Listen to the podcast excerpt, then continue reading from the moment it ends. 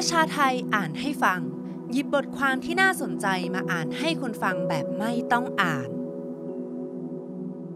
สุรพจน์ทวีศักดิ์ 6 ตุลาค่าคอมมิวนิสต์ไม่บาป วิกิพีเดียบันทึกประวัติของพระกิติวุโธพิคุไว้ตอนหนึ่งว่า ช่วงก่อนเหตุการณ์ 6 ตุลา เคยกล่าวว่าค่าคอมมิวนิสต์ไม่บาป ซึ่งถูกฝ่ายขวาอันได้แก่ นวพลกระทิงแดงในสมัยนั้นนำไปใช้เป็นวาทกรรมโจมตีฝ่ายซ้าย และยุยงให้คนไทยเกลียดชังนิสิตนักศึกษาที่ชุมนุมต่อต้าน การกลับเข้าประเทศของจอมพลถนอมกิติขจร ในมหาวิทยาลัยธรรมศาสตร์นำไปสู่การสังหารหมู่ในเหตุการณ์ 6 ตุลา 2519 กิติวุฒโธได้ตีความพุทธศาสนา สนับสนุนความรุนแรงในนามของการปกป้องอุดมการณ์ชาติศาสนาพระมหากษัตริย์ ผ่านคำให้สัมภาษณ์นิตยสารจตุรัส ฉบับวันที่ 29 มิถุนายน ไว้ดังนี้ จตุรัส การฆ่าฝ่ายซ้ายหรือคอมมิวนิสต์บาปไหม กิติวุโธ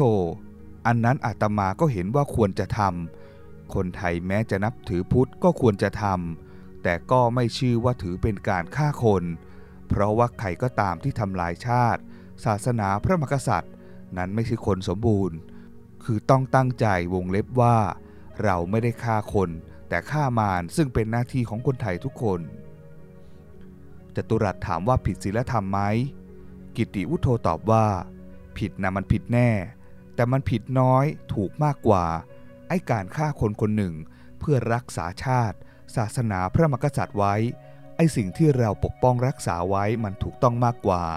แล้วจิตใจของทหารที่ทำหน้าที่อย่างนี้ ไม่ได้มุ่งฆ่าคนหรอก เจตนามุ่งไว้เดิมคือรักษาชาติศาสนาพระมหากษัตริย์ไว้ การที่เขาอุทิศไปรักษาสิ่งดังกล่าว ถือว่าเป็นบุญกุศล ถึงแม้ว่าจะฆ่าคนก็บาปเล็กน้อย แต่ได้บุญกุศลมากกว่า เหมือนเราฆ่าแกงใส่บาตรพระ ไอ้บาปมันก็มีหรอกที่ฆ่าปลาแต่เราใส่บาปพระได้บุญมากกว่าจตุรัสถามว่า ฝ่ายซ้ายที่ตายหลายคนในช่วงนี้คนฆ่าก็ได้บุญ กิติวุฒโธตอบว่า ถ้าหากฆ่าคนที่ทำลายชาติศาสนาพระมหากษัตริย์แล้วได้ประโยชน์ จตุรัสถามว่า คนฆ่าฝ่ายซ้ายที่ไม่ถูกจับมาลงโทษ ก็เพราะบุญกุศลช่วย กิติวุฒโธบอกก็อาจจะเป็นไปได้ ด้วยเจตนาที่ดีต่อประเทศชาติ วงเล็บหัวเราะ ธรรมชาติของรัฐย่อมผูกขาดการใช้ความรุนแรง หรืออ้างสิทธิ์อันชอบธรรมในการใช้ความรุนแรงปกป้องความมั่นคงของตัวเองอยู่แล้ว โดยใช้กลไกต่างๆ เช่น กฎหมายกองทัพตำรวจศาลคุก การลงโทษในรูปแบบต่างๆ ในรัฐราชาธิปไตยแบบโบราณ พุทธะเข้าใจถึงปัญหาความรุนแรงโดยรัฐ จึงสั่งสอนคุณธรรมต่างๆ เช่น ทศพิธราชธรรมเพื่อป้องกันไม่ให้ผู้ปกครองลุกแก่อำนาจ ใช้ความรุนแรงกดขี่เบียดเบียนราษฎร หากผู้ปกครองขาดคุณธรรมบ้านเมืองย่อมเดือดร้อนไปทุกหย่อมย่าดังแม้สมัยอยุธยาก็มีการอ้างอิงคุณธรรมกับการใช้อำนาจตามอำเภอใจ ของชนชั้นปกครองผ่านวรรณกรรม เช่น เพลงยาวพยากรณ์กรุงศรีอยุธยา วงเล็บ รักษารูปศัพท์ตามต้นเดิมที่ว่า ครานั้นฝูงสัตว์ทั้งหลาย จะเกิดความอันตรายเป็นแม่นมั่น ด้วยพระมหากษัตริย์มิได้ทรงทศพิธราชธรรม จึงเกิดเป็นมหัศจรรย์ 16 ประการ คือเดือนดาวดินฟ้าจะอาเพศ อุบัติเหตุเกิดทั่วทุกทีสาร มหาเมฆจะลุกเป็นเพลิงการ เกิดนิมิตพิสดารทุกบ้านเมือง พระคงคาจะแดงเดือดดังเลือดนก อกแผ่นดินจะเป็นบ้าฟ้าจะเหลือง ผีป่าก็จะวิ่งเข้าสิงเมือง ผีเมืองนั้นจะออกไปอยู่ไพร กระเบื้องจะเฟื่องฟูลอย น้ำเต้าอันลอยนั้นจะถอยจม เพลงยาวนี้พยากรณ์ถึงกลียุค และความล่มสลายของรัฐราชาธิปไตย ที่พระมหากษัตริย์ทรงมิได้ทศพิธราชธรรม เนื่องจากกษัตริย์คือรัฐ หรือเป็นองค์รัฐาธิปัตย์แต่รัฐประชาธิปไตยสมัยใหม่นั้น รัฐคือประชาชน เนื่องจากประชาชนเป็นเจ้าของอำนาจร่วมกัน หรือเป็นหุ้นส่วนร่วมกันในรัฐ ความมั่นคงของรัฐประชาธิปไตยจึงไม่ได้อยู่กับคุณธรรมของชนชั้นปกครอง แต่หากขึ้นอยู่กับระบบการปกครองที่เป็นประชาธิปไตย คือมี free and fair แก่ประชาชนทุกคนที่เป็นหุ้นส่วนของรัฐ หรือมีระบบนิติรัฐที่รับรองสิทธิเสรีภาพพื้นฐาน และความเสมอภาคในแง่ของความเป็นมนุษย์ แต่ประวัติศาสตร์การเมืองไทยวงเล็บอย่างน้อย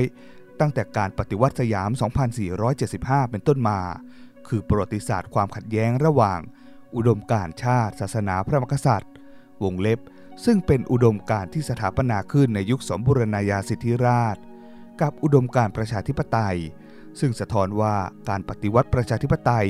ไม่ได้เสร็จสมบูรณ์ตั้งแต่ปี 2475 การปฏิวัติยังต้องเดินทางต่อจนกว่าประชาชนไทยจะสามารถสร้างกติกาการปกครองที่ free and fair หรือมีระบบนิติรัฐที่รองรับสิทธิเสรีภาพขั้นพื้นฐาน และความเสมอภาคในความเป็นมนุษย์ ตามหลักประชาธิปไตยอย่างแท้จริง แม้จะเป็นความจริงที่ว่า ประวัติศาสตร์การนองเลือด 14 ตุลา 6 ตุลา และพฤษภา 35 และพฤษภา 53 ฝ่ายที่อ้างอุดมการ์ชาติศาสนาพระมหากษัตริย์ วงเล็บที่ไม่มีประชาชน ยังเป็นฝ่ายผูกขาดในการใช้ความรุนแรงปราบปรามนักศึกษา และประชาชนที่ยืนหยัดในอุดมการประชาธิปไตยตลอดมา แต่บริบทโลกเปลี่ยนแปลงไปมากแล้ว ผู้คนในสังคมไทยก็หูตาสว่างมากขึ้น เกินกว่าจะยอมถูกครอบงำโดยระบอบเก่าได้ตลอดไป พระสงฆ์และพุทธศาสนาที่เป็นเครื่องมือของระบบเก่า ครอบงำประชาชน และสนับสนุนการใช้ความรุนแรงปกป้องอุดมการณ์ที่ไม่ใช่ประชาธิปไตย ก็นับวันจะถูกตั้งคำถาม และถูกท้าทายมากขึ้น หากสังคมไม่สามารถหาข้อสรุปร่วมกัน